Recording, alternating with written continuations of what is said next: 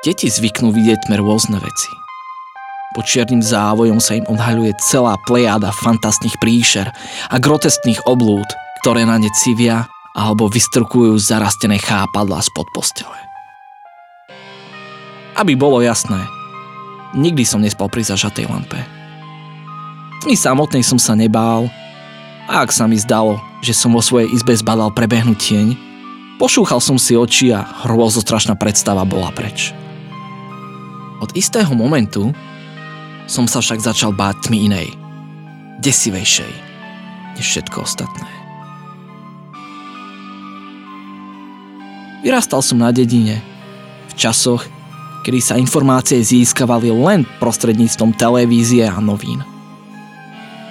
Doma bola väčšinou nuda a zabaviť sa dalo jedine s partiou vonku.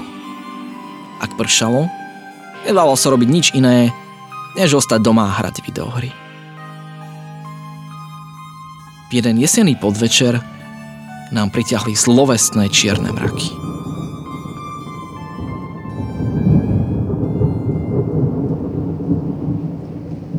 Z diálky z nich vychádzala nechutnosť a besnota. Ako by zo sebou niesli čosi diabolské, čosi neľudské, čo hodlalo okolo seba šíriť iba hnus a zmar. Vždy, keď našu dedinu mala zasiahnuť takáto pohroma, sa z nedalekého kostola rozozneli zvony. Začali pomalým rozjazdom a keď v priebehu prvých minút búrku neodplašili, poplašne sa rozborácali. Vedel som, že zvony nastávajúcu desivú búrku neodstrašia. Začalo to jemným mrholením a za pár minút sa pod náporom silného, nezastaviteľného dažďa otrasala celá strecha. Hoci bolo 6 hodín popoludní, všade sa rozprestrela tma. Tma, z ktorej som mal vo svojom živote prvý raz strach.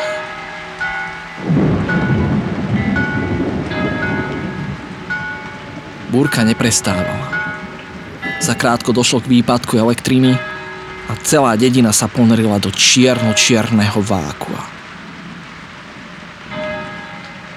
Naša rodina sa zhromaždila dole v kuchyni. Takéto chvíle, kedy sme si posadali ku sviečkám, som mal rád. Rozprávali sme si duchárske historky a čakali, kým naskočí elektrina. No teraz, teraz som sa na to vôbec netešil. Dunenie hromov sa zdalo byť nezastaviteľné. Blesky boli čoraz bližšie a bližšie. So súrodencami sme si prisadli k stolu, začal čo mama hľadala sviečky v kredenci. Po dlhom šmátraní však našla len vybitú baterku. Nejaké sviečky by mali byť hore v obývačke. Vybehni tam, prikázala mi. Nemal som chuť vzdialiť sa od ostatných a opustiť tak bezpečie rodinného kruhu. Na nešťastie som bol spomedzi nás najstarší a máme som nikdy neodvrával. Mobily vtedy neboli v každej domácnosti, ako je tomu teraz. Pomaly som stúpal po schodoch, svietiaci plameňom zapaľovača. Svetlo z neho slabo osvetľovalo obrazy krajiniek v ozdobných rámoch a každým výdeným schodom mi v ušiach čoraz silnejšie a silnejšie bubnovalo vyčíňanie kolosálneho lieka. Číhava tmami zovrela útroby, srdce sa rozbúšilo. Prinútil som sa nemysleť na hlúposti. Zameral som sa na cieľ, ktorý som mal pred sebou. Dáž bol taký silný, že som nepočul ani vlastné kroky. Zastal som pred dverami do obývačky a nerozhodne stlačil kľúčku.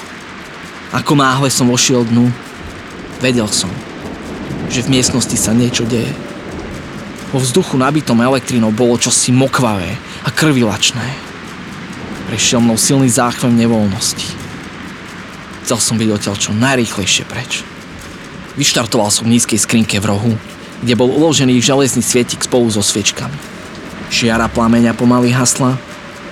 Pridal som do kroku tak rýchlo, až nakoniec úplne pohasla. V rozrušení som škrtal kamienkom, no zapaľovať sa mi spojazdiť nepodarilo. Trasúce sa ruky nahmatali madlo zásuvky a na prvý pokus vylovili vytúženú náhradu za svetlo. Otočil som sa. Dunivá rana hromu osvetlila svojim žltým jasom celú obývačku. Stálo to priamo predo mnou. Hnusné, diabolské monštrum s červenými očami a hnisavou, neopísateľnou tvárou. Dívalo sa to priamo na mňa a nechutne cerilo čierne zuby. Žalúdku som pocítil tisíc malých nožov, ktoré ma rozpitvávali znútra. O sekundu ja z hromu pominul.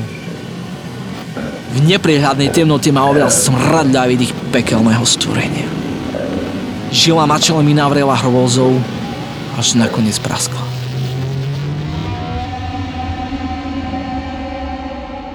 Čo bolo ďalej, si nepamätám. Zobudil som sa v nemocnici.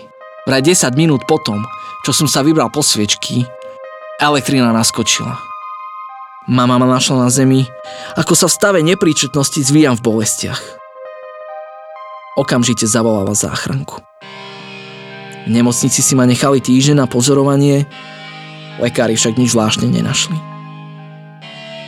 S desúplným zážitkom som sa až doteraz nikomu nezdôveril. Ani svojej žene. Bývame uprostred malého mesta. V domčeku s náhradným generátorom elektriny. Už nikdy nedopustím, aby ma obklopila tá satanská, nepriehľadná tma. Nedopustím to ani dnes večer, kedy sa k nášmu mestečku valia zlovestné, čierne mraky a odšáďal je počuť poplašný Kriegsmonat.